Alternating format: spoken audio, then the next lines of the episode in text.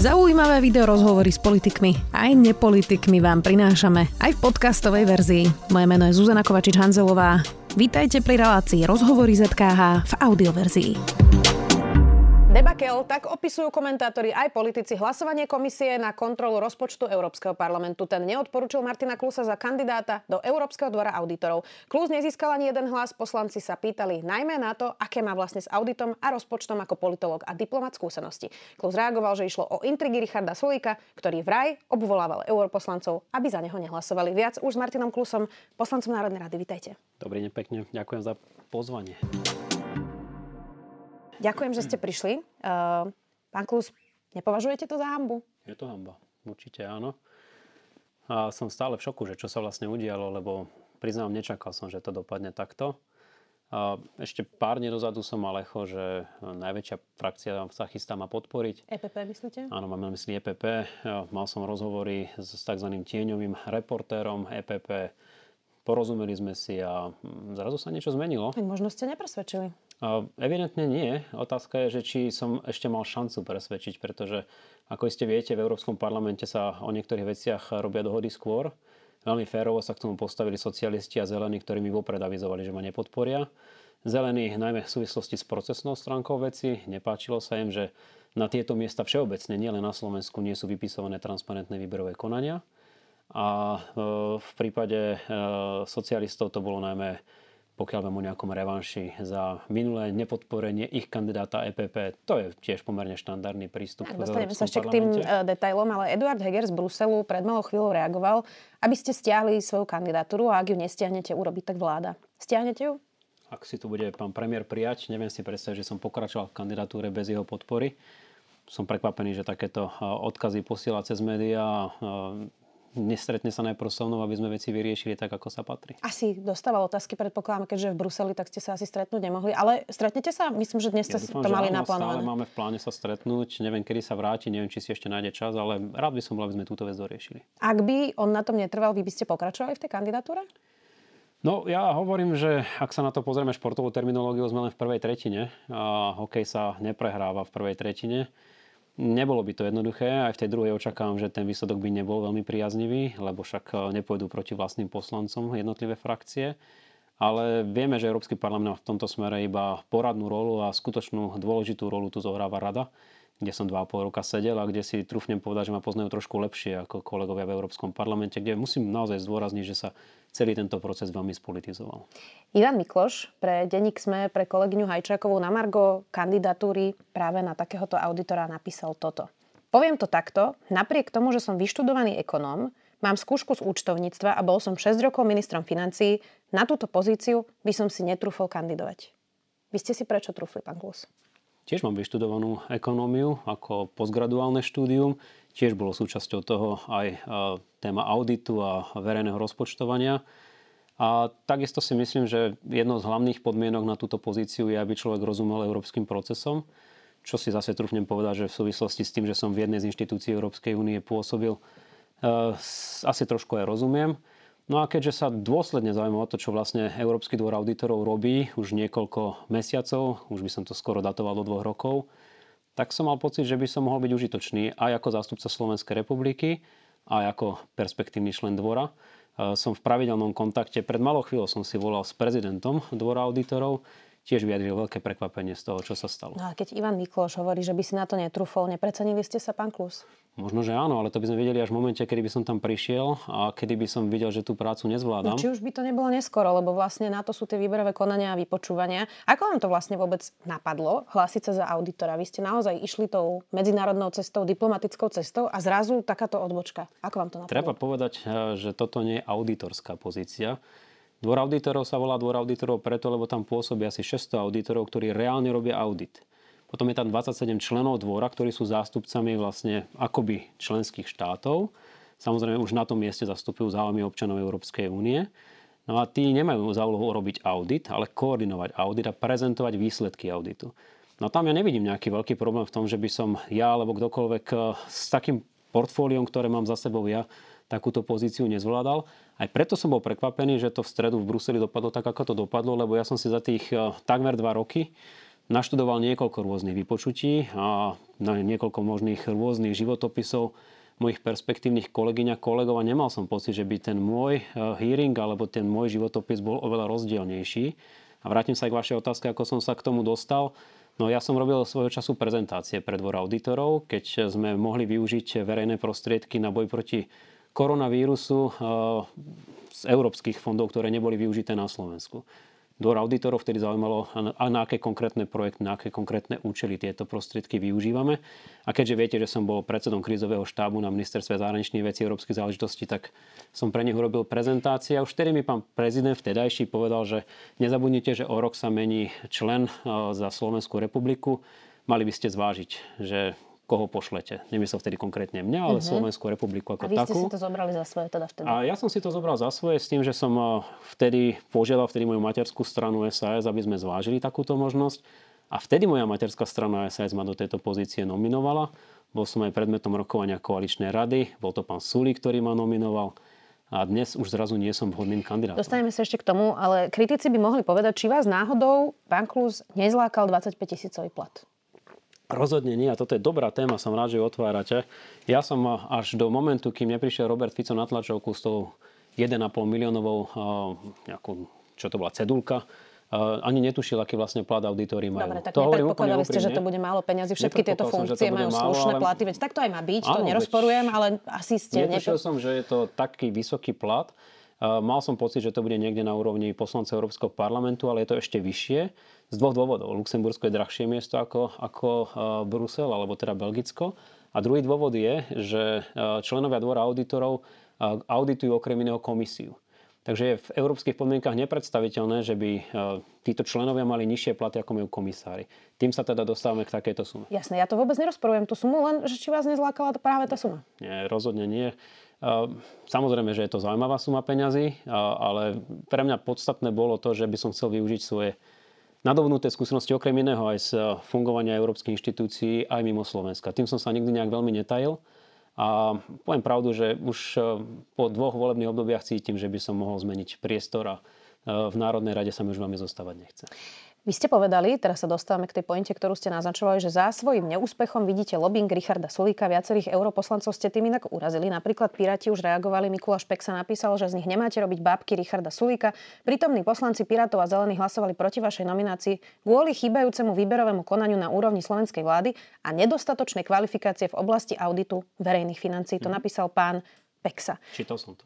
Za tým reagoval ešte aj e, Michal Šimečka, ktorý je teda podpredseda Európskeho parlamentu a ten povedal, že ako podpredseda na tie obvinenia musí reagovať. Predstava, že celý výbor nepodporil pána Klusa kvôli intervencii niekoho zo slovenskej politiky je absurdná. Vo výbore je zastúpených 16 členských krajín a 8 rôznych frakcií. Na donútiť takto rôznorodú skupinu 23 poslancov, aby hlasovali proti svojmu svedomiu, je nepredstaviteľné. Pán Klus, tak nebolo by lepšie priznať, že to nevyšlo? Namiesto takýchto konšpirácií, že to celé zariadil Richard Sulík? No však ja samozrejme priznávam, že to nevyšlo, ale zároveň treba dodať, prečo to nevyšlo. A začnem zelenými, to už som spomínal, tí avizovali vopred, že s tým majú problém z tých dvoch dôvodov, ktoré tam sú. Napriek tomu sme mali deň predtým ešte neformálny rozhovor, rozhodli sa nakoniec, ako sa rozhodli, ja to rešpektujem. A na rozdiel teda od ostatných frakcií som to očakával. A problém je v EPP.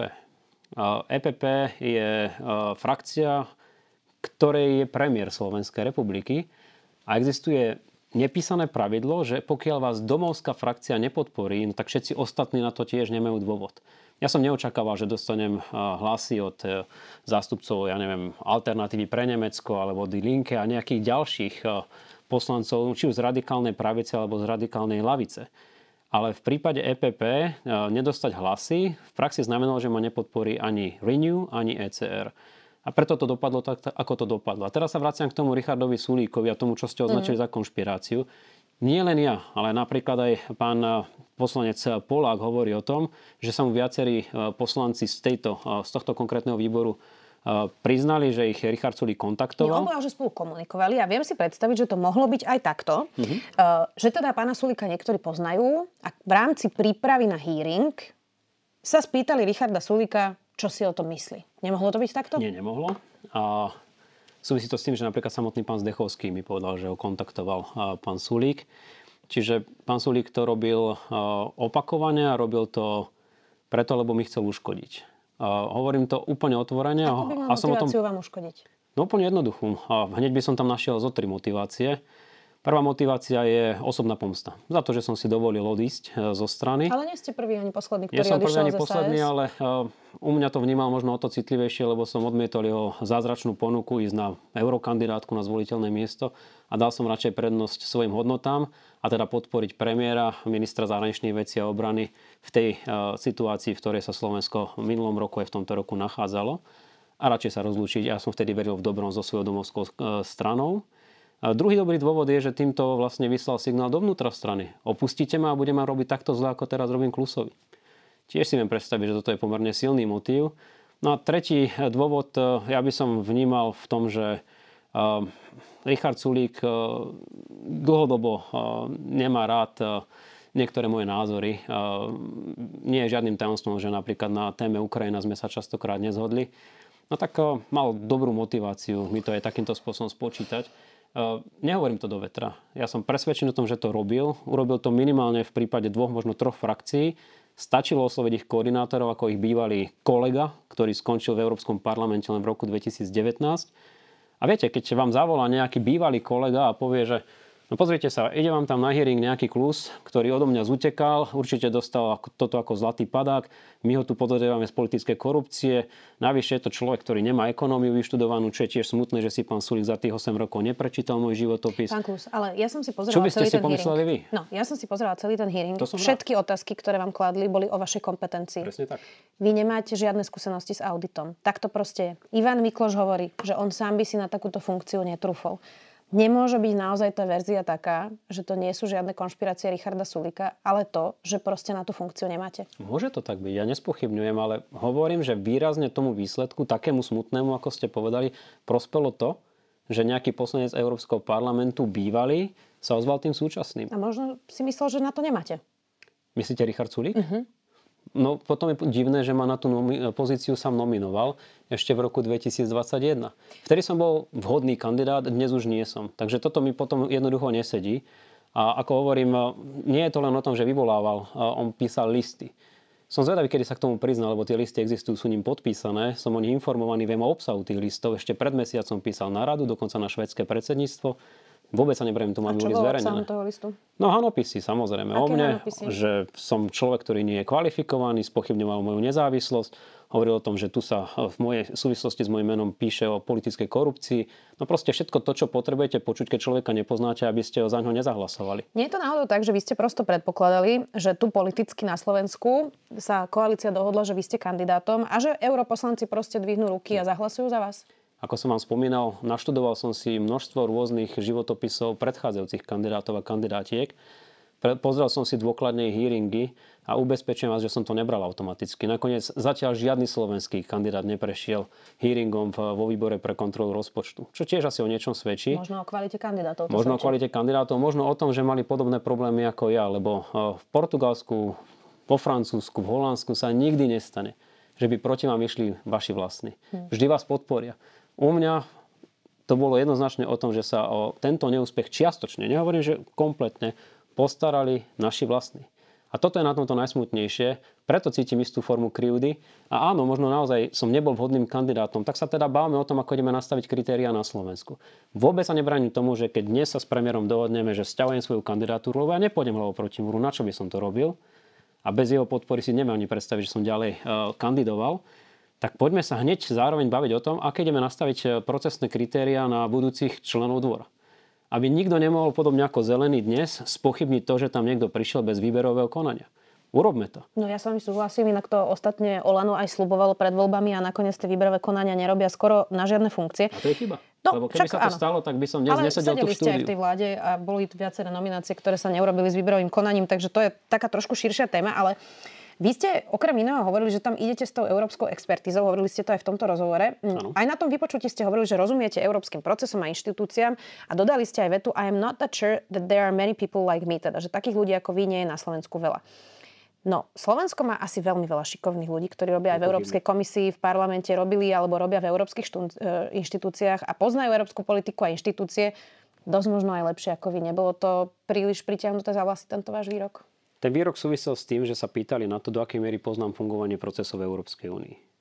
keďže som, ako hovorím, sedel 2,5 roka v rade, keďže som bol jedno celé volebné obdobie podpredseda výboru pre európske záležitosti, keďže som bol zároveň podpredseda parlamentu a okrem toho mám e, aj nejaké tej pedagogické skúsenosti v súvislosti práve s európskymi inštitúciami a rozhodovacími procesmi, tak táto kombinácia, o ktorej som hovoril na úvod e, toho môjho hearingu, ktorý ste si, ako ste povedali, pozreli, je v istom slova zmysle unikátna akademická skúsenosť, politická skúsenosť a zároveň nejaká forma skúsenosti s európskymi peniazmi, keďže som bol prorektorom, kde sa financoval projekt Erasmus+, ktorý som mal na starosti a ktorý sa každý rok auditoval.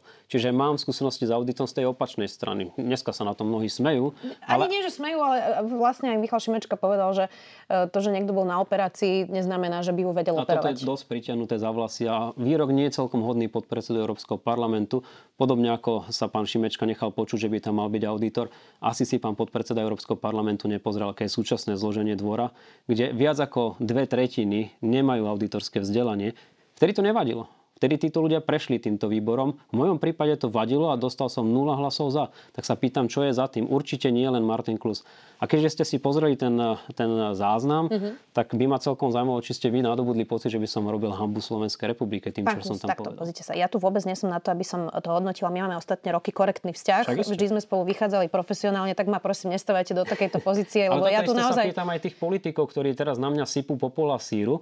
Niektorí si nedali ani tú námahu, že by si to pozreli, ale ja zároveň naozaj nemám pocit, že by som tam robil hambu.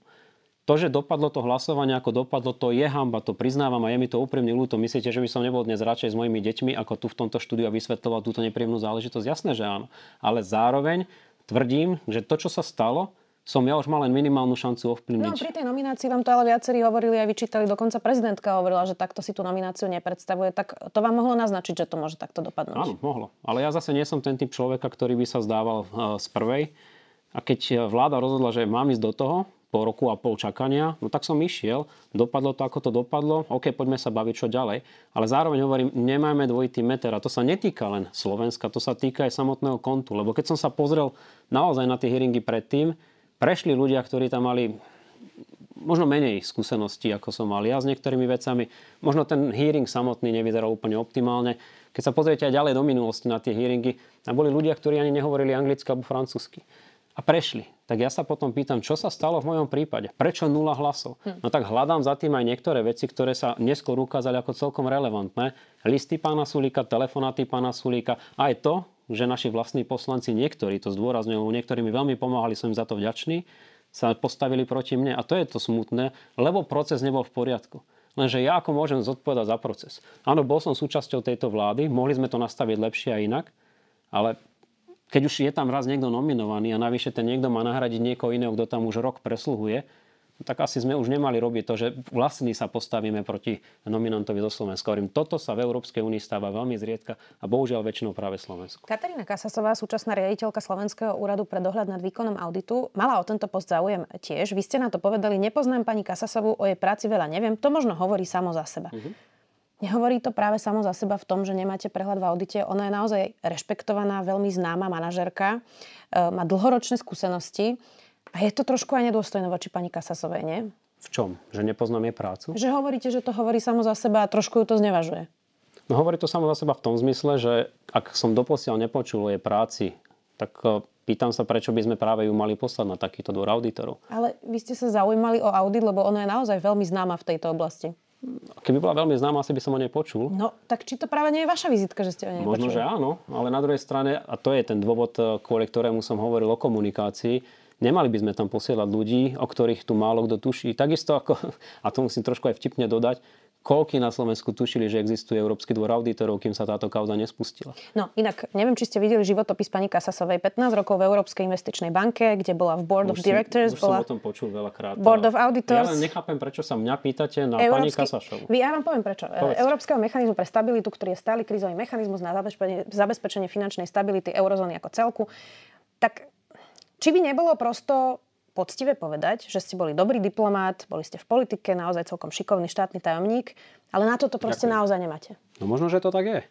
Možno, že to tak je, len stále nechápem, prečo mňa sa pýtate na niekoho, kto údajne prejavil záujem.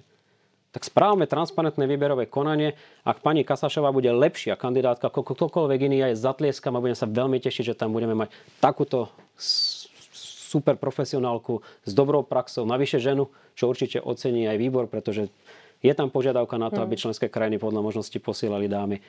Všetko v poriadku. Ale zároveň nechápem, prečo mňa, ako na teraz neúspešného kandidáta, sa mnohí pýtajú na ňu, ako, ako na nejakú ja perspektívnu kandidátku. Ja presne na tú vetu, že to možno hovorí samo za seba. Že to no. znelo úražlivo voči nej. Ešte raz. Ak som doposiaľ nepočul o jej práci, a to som sa teda dosť intenzívne o audit zaujímal, tak asi niekde je problém. Čo sa mne... na tom, čo ste povedali. Dobre. Dobre. Nechajme to Ak tak, sa lebo... treba ospravedlniť za tieto slova, rád to urobím, nemám s tým žiadny problém, ale zároveň hovorím, že aj na dvore auditorov nevnímajú vždy úplne optimisticky, keď tam príde niekto, kto je výborný v audite, ale potom nemá niektoré iné danosti. Netvrdím, že to je prípad pani Kasašovej. Je inak manažerka roka za 2021, ale dobre, poďme ďalej. Ja sa priznám, že celkom tomu nerozumiem. Či ste toto vlastne mali za potreby, pán Klus, lebo v podstate vás všetci vnímali pozitívne. Na ministerstve zahraničných vecí ste mali celkom úspešný e, príbeh, dokonca ste hovorili, že vám ponúkli aj diplomatický post.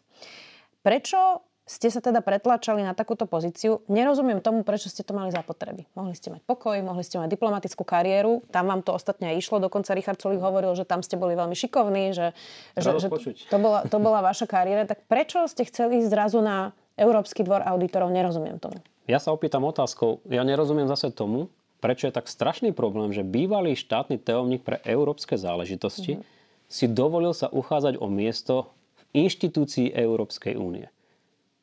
A už som vám vysvetlil, že to je inštitúcia Európskej únie nie v zmysle tom, že by tam mali sedieť auditory, ale mali by tam sedieť ľudia, ktorí rozumujú procesom, ako fungujú vzťahy medzi jednotlivými inštitúciami. Poslanci mali iný názor teda. To tak mali, vyzerá aj podľa toho. Mali, áno. To je v poriadku. Ale zároveň ja sa pýtam, to je tak strašný hriech, že som sa uchádzal o pozíciu v politickej inštitúcii. Nie je to vôbec inak hriech. Len to prosto dopadlo zle. Nelu- dopadlo to Nelutujete, zle. že ste sa na to dali? Áno, keby som bol vedel, ako to dopadne, asi by som do toho nešiel. Na druhej strane zase ja sa poznám, že ak by som to nebol vyskúšal, tak by som si jedného dňa vyčítal, že prečo si to neskúsil.